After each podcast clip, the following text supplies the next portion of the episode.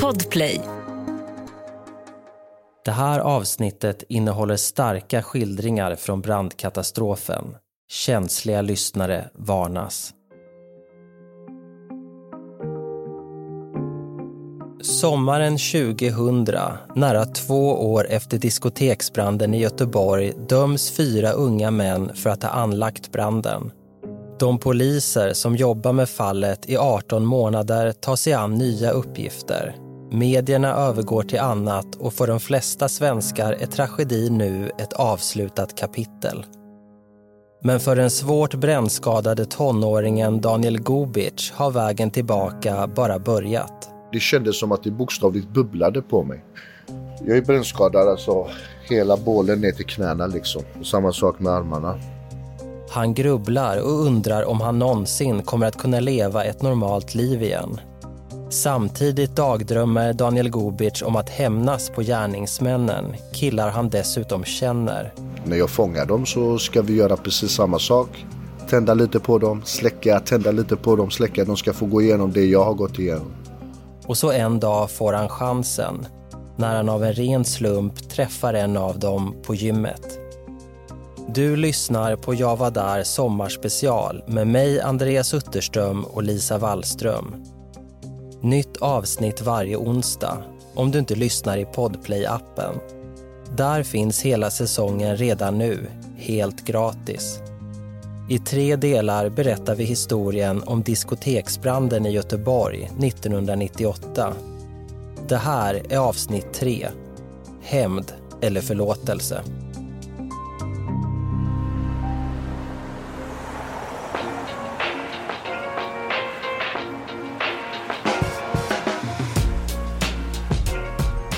Hösten 1998 är Daniel Gobic 15 år gammal och trots sin unga ålder redan dömd för bland annat misshandel och rån. Han har därför placerats i ett LVU-hem i Mölndal men lyckas snacka sig till en permission för att kunna gå på fest vid Backaplan på Hisingen i Göteborg. Han är bjuden för att rappa på scenen. Klockan är 23.25 den 29 oktober 1998 när den anlagda branden utbryter i festlokalen. Strömmen går och det blir becksvart i lokalen som samtidigt fylls av giftig rök. 400 ungdomar är på plats och eftersom nödutgångarna är blockerade uppstår panik när alla försöker ta sig ut. En propp av kroppar bildas vid entrén. Daniel Gobic blir nedtrampad i tumultet och tror att han ska dö. När jag får den här sparken i ansiktet som jag tror att det är så, så går det sönder grejer så jag tänkte jag mina tänder, allting är trasigt och så gjorde jag så med tungan. Kände jag, jag har mina tänder kvar liksom. Och runt om mig är det bara kaos, värsta tumult liksom. Det är, folk sprang fram och tillbaka och, och jag känner att jag kan resa på mig men jag vågar inte igen liksom. Och jag känner hur det bubblar på mig. Du vet, jag, nu vet inte jag om det gjorde det men det kändes som att det bokstavligt bubblade på mig. För jag är jag är brännskadad alltså hela bålen ner till knäna liksom. Och samma sak med armarna.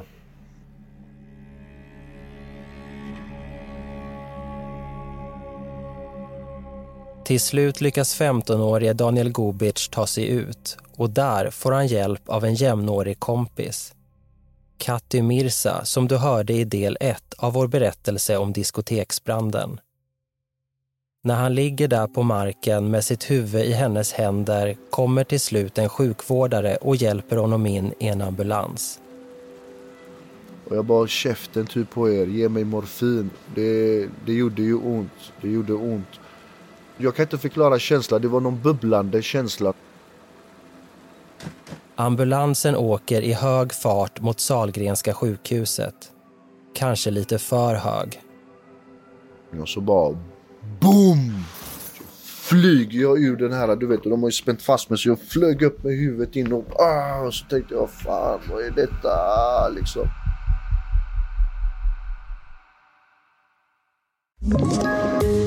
Poddtips från Podplay. I fallen jag aldrig glömmer djupdyker Hasse Aro i arbetet bakom några av Sveriges mest uppseendeväckande brottsutredningar. Går vi in med hemlig telefonavlyssning och, och då upplever vi att vi får en total förändring av hans beteende. Vad är det som händer nu? Vem är det som läcker?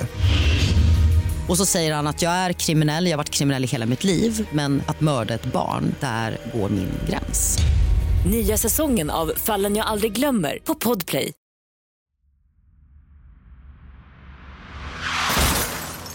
Och så hör jag typ bara 1212, jag vet inte vad de sa. Kom, vi har kolliderat med en taxibil men vi, vi kör bara vidare. Trots krocken kör ambulansen alltså vidare till Salgrenska sjukhuset. Nu förlorar Daniel Gobic medvetandet. Efteråt får han veta att han flygs i militärhelikopter till brännskadecentrum på Akademiska sjukhuset i Uppsala. Det tar två veckor innan Daniel Gobic vaknar upp igen. Och då är han omtöcknad på grund av alla smärtstillande läkemedel som pumpats in i kroppen.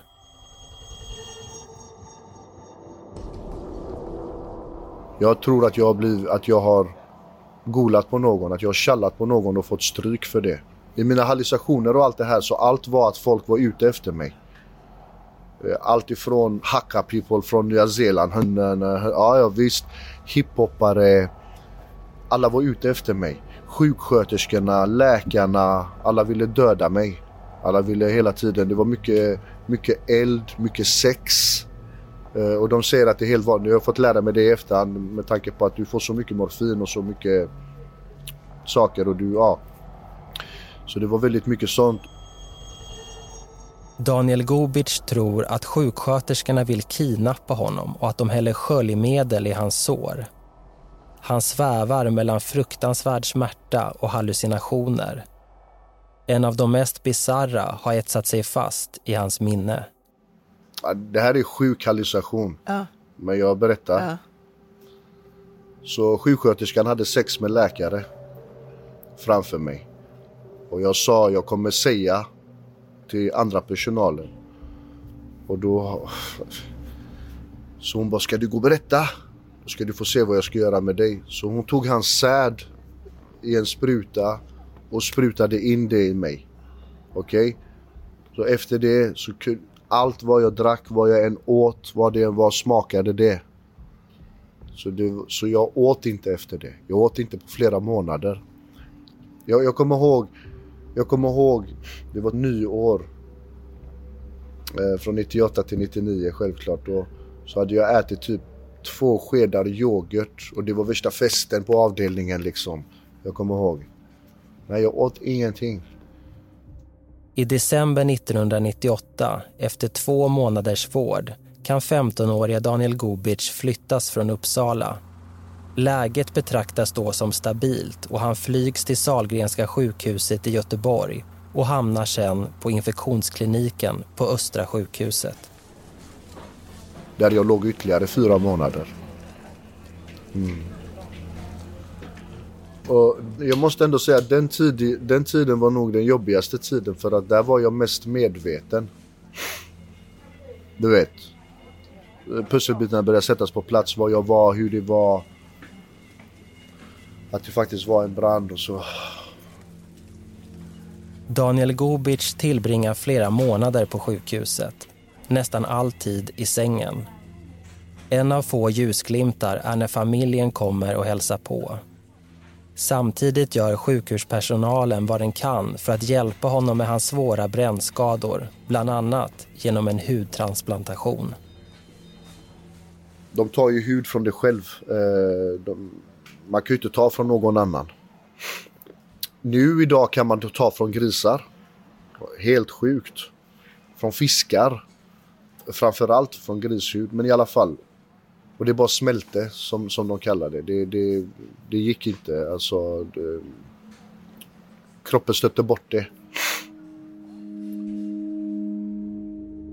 I januari 1999 fyller Daniel Gobic 16 år och några månader senare får han sin första korta permission från sjukhuset. Men han går fortfarande på starka smärtstillande läkemedel och framtidstankarna är mörka. Jag tänkte att livet är slut. Det finns ingenting. Jag var ju tillsammans med mitt ex fortfarande. Hon var en underbar tjej. Det var jag som var... Som inte var lika underbar. Eh, jag var väldigt egoistisk efter allt det här. Det, det, var synd om mig bara. Det var bara synd om mig. Jag brukar säga de osynliga ärren. Mentala, det är det som är det värsta. Jag har synliga ärr, visst, du vet. Men de osynliga ärren, det är de som är de värsta. Och, och det är det jag sa, jag var så egoistisk och jag tänker hur kommer mina vänner bemöta mig? Kommer jag någonsin kunna få en tjej fast jag hade en tjej? Kom, alltså hur kommer allting vara liksom? Kommer folk acceptera mig för den jag var? För jag var en kille som rappare, dansare, eh, väldigt flörtade med alla, väldigt social, eh, allt det här liksom. Våren 1999, ungefär ett halvår efter branden, kan Daniel Gobic lämna sjukhuset. Men det betyder inte att livet återgår till det normala. Sjukhusvistelsen har gjort att Daniel Gobic missat månader av skolarbete. Han har fortfarande ont och sörjer sina kompisar som omkommit i branden. Dessutom är det en jobbig sak som väntar runt hörnet. Rättegången. När det är dags för den i Göteborgs tingsrätt år 2000 är Daniel Gobic på plats. En märklig situation eftersom han känner gärningsmännen. Då kändes det bara att jag ska döda dem. Det var ingenting, det var inget snack om saken. När jag fångar dem så ska vi göra precis samma sak. Tända lite på dem, släcka, tända lite på dem, släcka. De ska få gå igenom det jag har gått igenom. Det fanns inget annat i, i mina tankar. Efter domarna i tingsrätt och hovrätt år 2000 där fyra gärningsmän fälls försöker den nu 17-årige Daniel Gobic att lägga det som har hänt bakom sig. Jag kommer ihåg jag sa till mig själv, Åh, nu vet jag, liksom, nu ska jag gå vidare i mitt liv och allt det här. Men det gick inte att gå vidare i sitt liv ändå som jag sa, det, man är väldigt egoistisk i mycket när det kommer till människor. Typ, och vem, vem? Och så får man reda på vem. Ja, men varför, varför? Ja, varför? För de ville förstöra festen.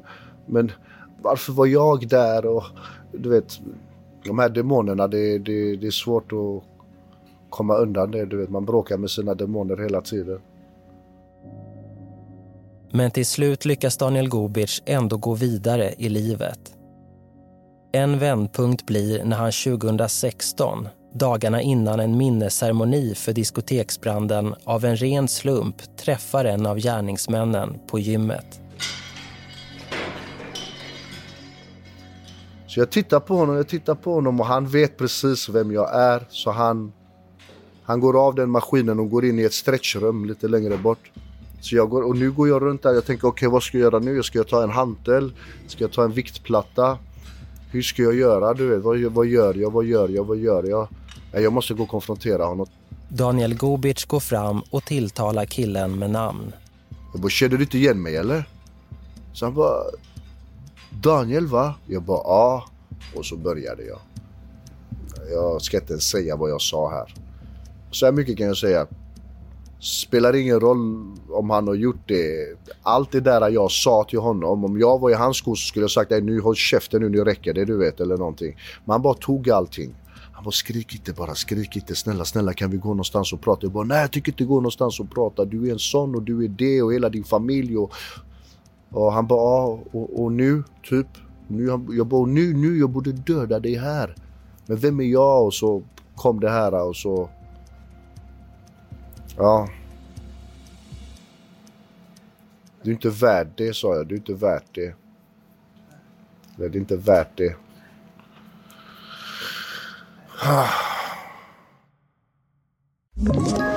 Ett poddtips från Podplay. I podden Något Kaiko garanterar östgötarna Brutti och jag, Davva, dig en stor dos skratt. Där följer jag pladask för köttätandet igen. Man är lite som en jävla vampyr. Man har fått lite blodsmak och då måste man ha mer. Udda spaningar, fängslande anekdoter och en och annan arg rant. Jag måste ha mitt kaffe på morgonen för annars är jag ingen trevlig människa. Då är du ingen trevlig människa, punkt. Något kajko, hör du på podplay. Därför är gardinerna. Efter konfrontationen sätter sig de två unga männen lugnt och pratar en stund. Och han typ, du kan ta mitt nummer och om du vill träffas någon gång och prata och sådana grejer. Jag tog hans nummer men jag har aldrig, jag har aldrig ringt honom faktiskt. Men efter det så ringde jag till alla mina familjemedlemmar, började med mamma och pappa och mina syskon och sa jag, jag har träffat honom och jag har förlåtit honom. Eller rättare sagt sa jag jag har förlåtit mig själv för allt detta. Och då bara nej, de är ändå goda familjemedlemmarna.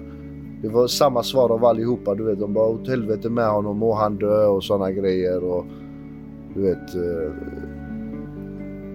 mamma bara, du behöver inte bli bästa kompis med honom nu och ta hem honom hit att vi ska käka mat och grejer. Jag bara, nej mamma, det är inte på den, du vet. Hon bara, okej okay, men min son, jag, jag, är glad för din skull. Om du har fått någon eh, ja, men ett, som ett avslut liksom. Om du har fått det nu.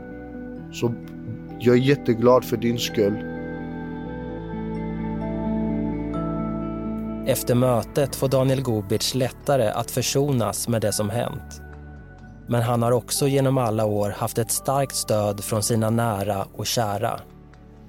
Det är tack vare mina familjemedlemmar och min kära hustru. För jag måste ge cred till dem. Jag vet egentligen är det jag själv. Hur har jag kommit till den platsen? Man, man blir äldre, man mognar. Genom åren har Daniel Gobic också fått samtalsstöd, men av varierande kvalitet. Första psykologen jag någonsin träffade sa till mig ah, det här är ingenting. Jag har träffat eh, människor som varit med i krig och vet, så här i efterhand så har jag tänkt Försökte han bara höja upp mig som en människa?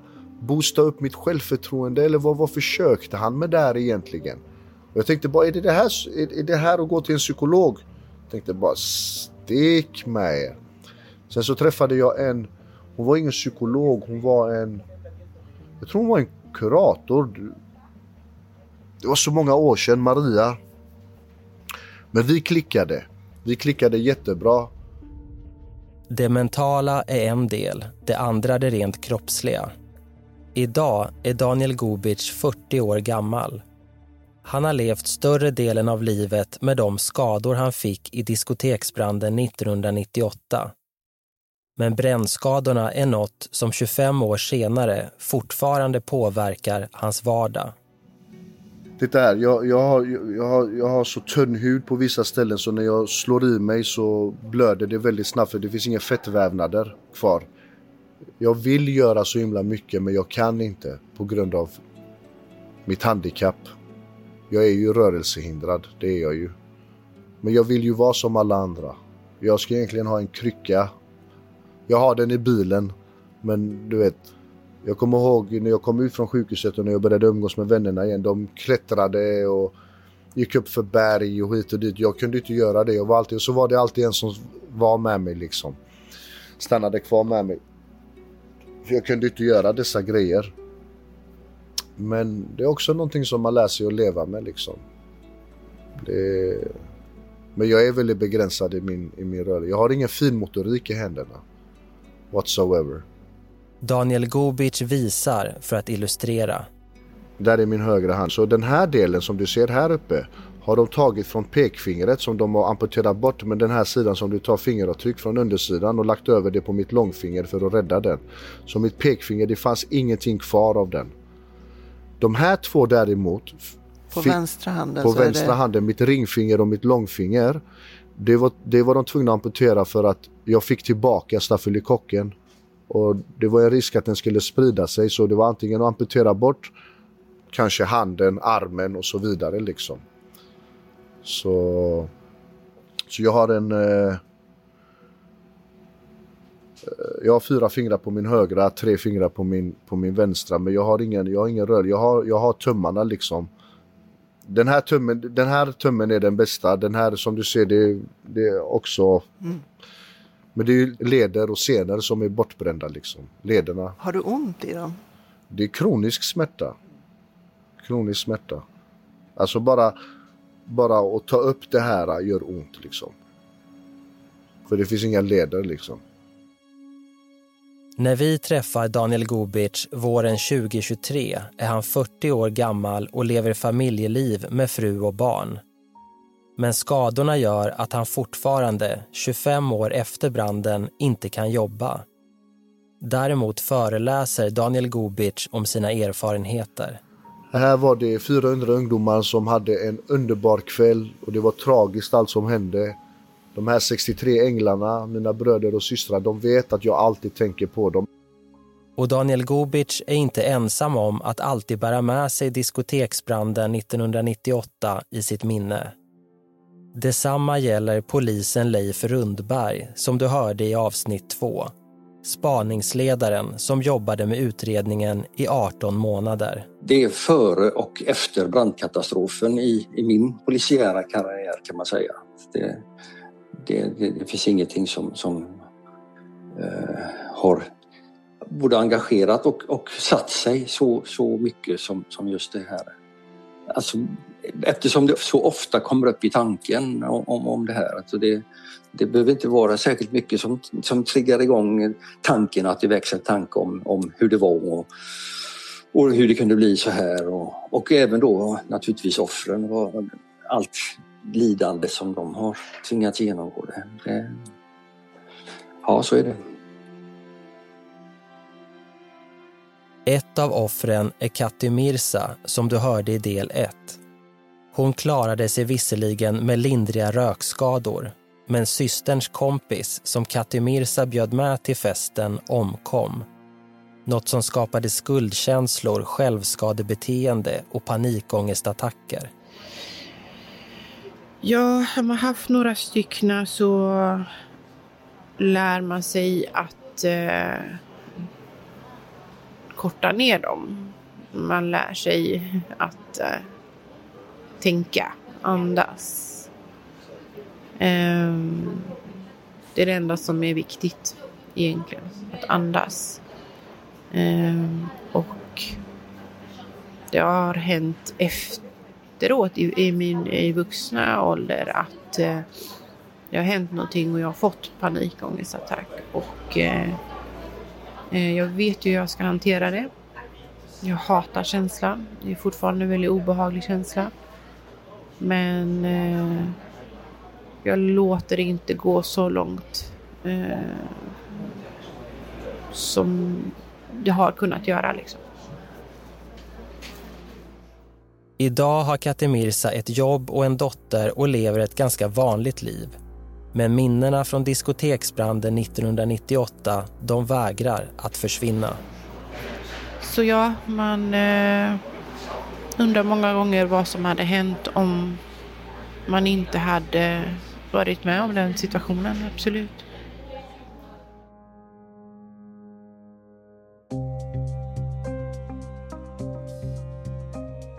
Du har hört Jag var där sommarspecial med mig, Andreas Utterström och Lisa Wallström. Producent Andreas Karlsson. Exekutiv producent på Podplay är Victoria Rinkos. Intervjun med Leif Rundberg är gjord på Beppo ljudproduktion. Jag var där är en produktion av commercial content för Podplay. Läs mer om commercial content på vår sajt och följ oss gärna på Instagram och LinkedIn.